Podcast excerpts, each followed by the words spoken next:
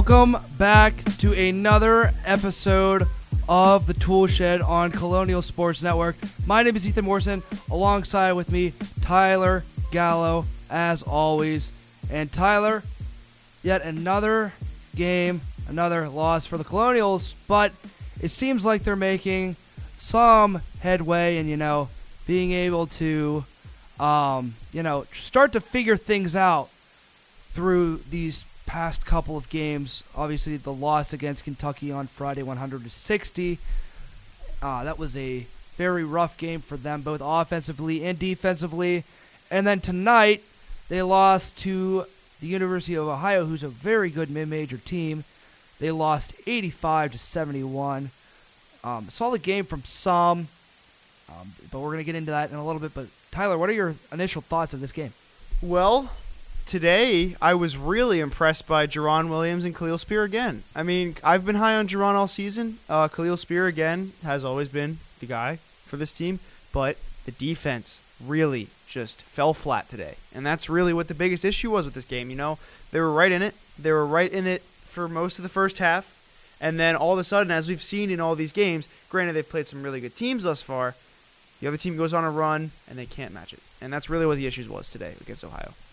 I mean, it wasn't even mostly that. I mean, it wasn't just the second half where that happened.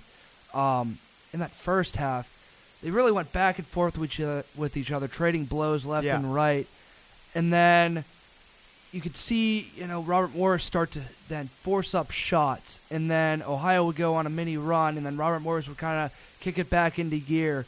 And towards the end of the first half, when they brought it within eight, they were down eight at the half, and then second half rolls around, trade punches again left and right. Then Ohio goes on another mini mini run, excuse me, and then same thing. Robert Morris then starts to chip back a little bit, and then Ohio once again to end the game went on a nice little run for them, and ended the game on a high note uh, with a cu- uh, with a three point jumper uh, to end the game. But you know, you can see you can see slowly but surely this team is starting to find a rhythm, find a groove Yeah. uh, with, with their play. And uh, that's something that we were looking for in this game, something that we were looking for back in the Kentucky game.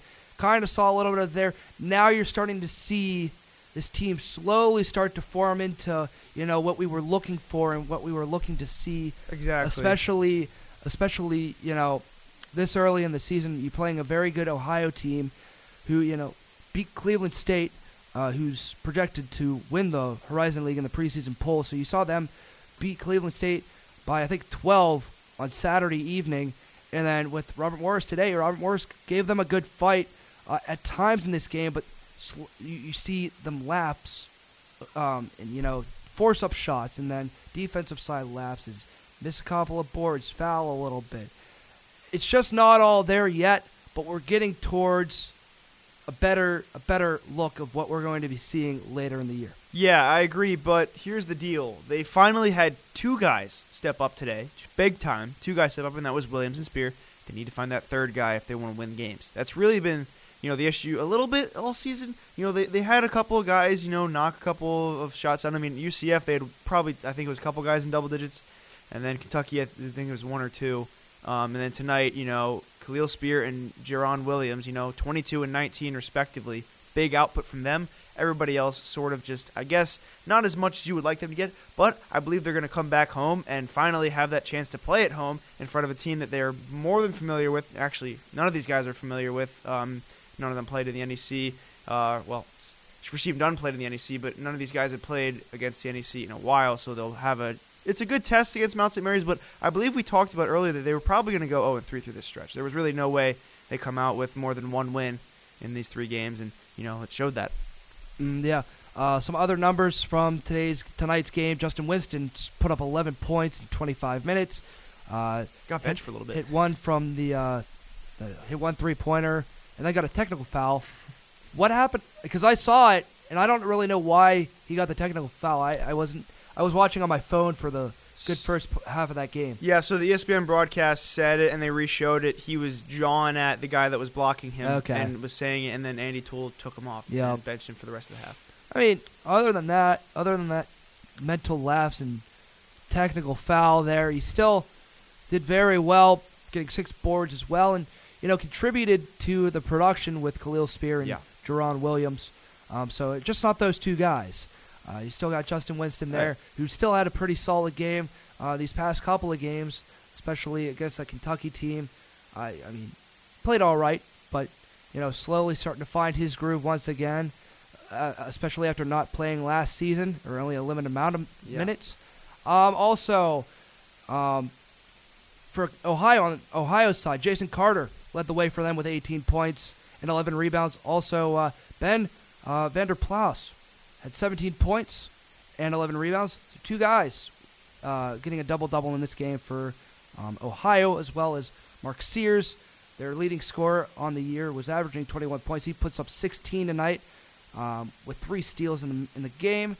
And then another two guys, Ben Roderick, put up 14, and Lunden McDay put up 11 points for them. But, you know, looking at this Robert Morris team, they shot the ball better Yeah. than Ohio in this game, which is really something where you saw against UCF and you saw against Kentucky. They struggled with shooting the ball. Now, first half, they did struggle beyond the arc, shooting 22%, but really picked it up in the second half, shooting 4 for 8, 50% from three point land from downtown.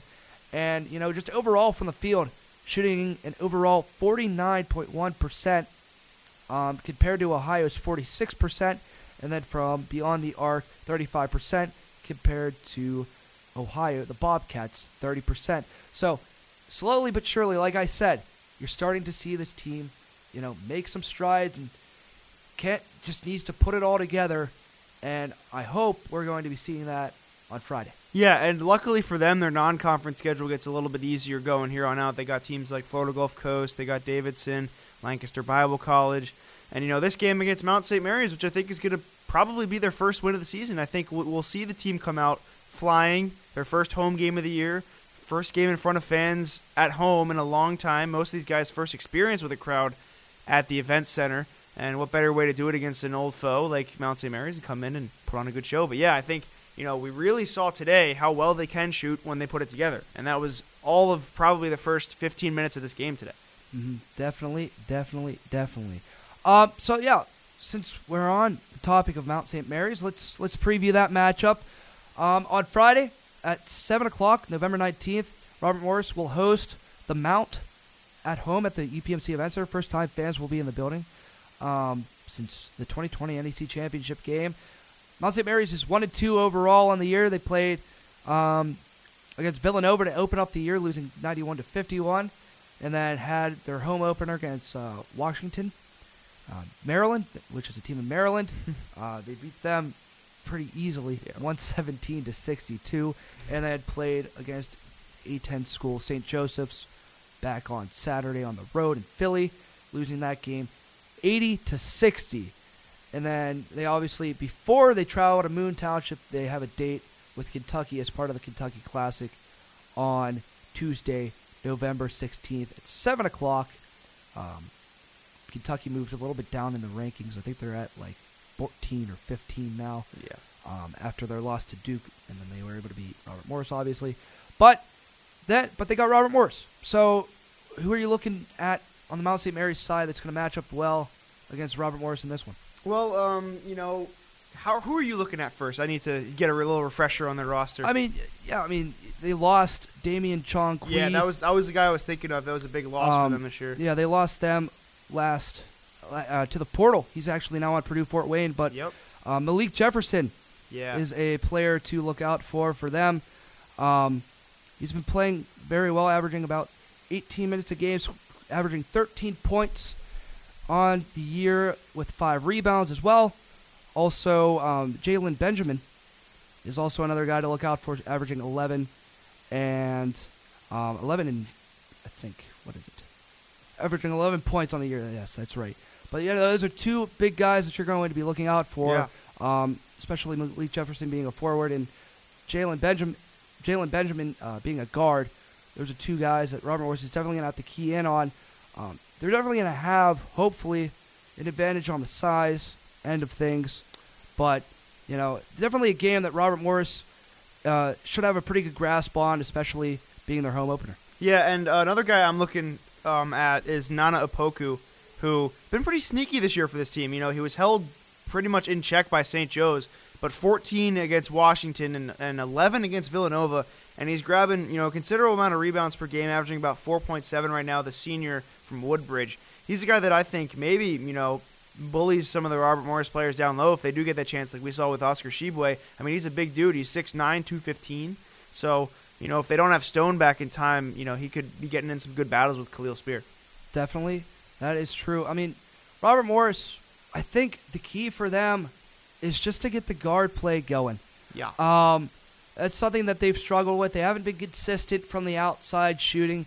Guard play has been inconsistent at times, especially um, when they're trying for those floaters from those mid-range jumpers. That's really something that has been lacking for them. The forwards have been able to pave the way for this team, and that's where I think Robert Morris, if they're going to have success in this game, they're going to have to get co- contributions from the guards um, more than they have earlier in the season. I mean, Rasheem Dunn had a decent first game, and then he's kind of fallen off over these past two. Michael Green had a solid game against Kentucky, fell, fall, fell off today, only scoring five points. Had a couple of his shots blocked.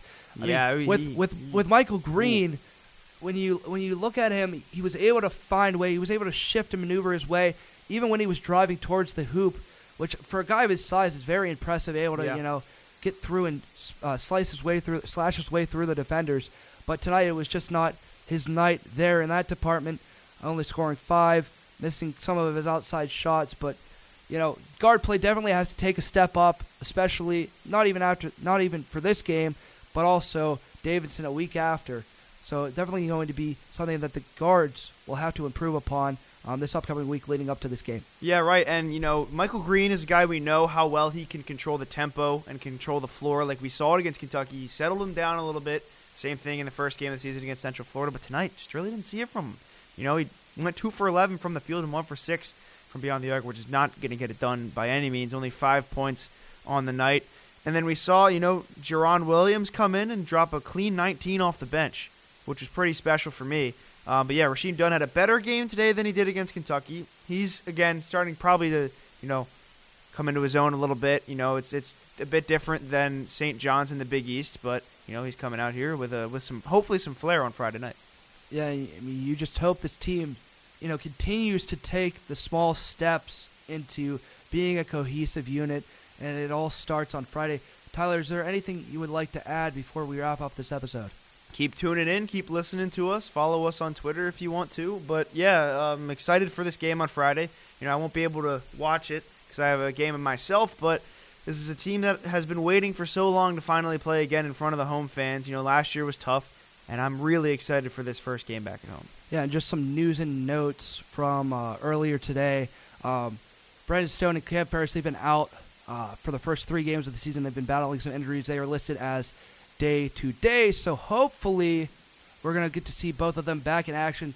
If not, on Friday, hopefully with that week uh, leading up, that week off, hopefully they have some time to rest, recover, get ready, get set for their game against Davidson on the 27th. Well, that's going to do it for this episode of the Toole, Shed. For Ethan Morrison, Tyler Gallo joining me as well. We will see you next time. Send me, I know you. Send me, Darling, you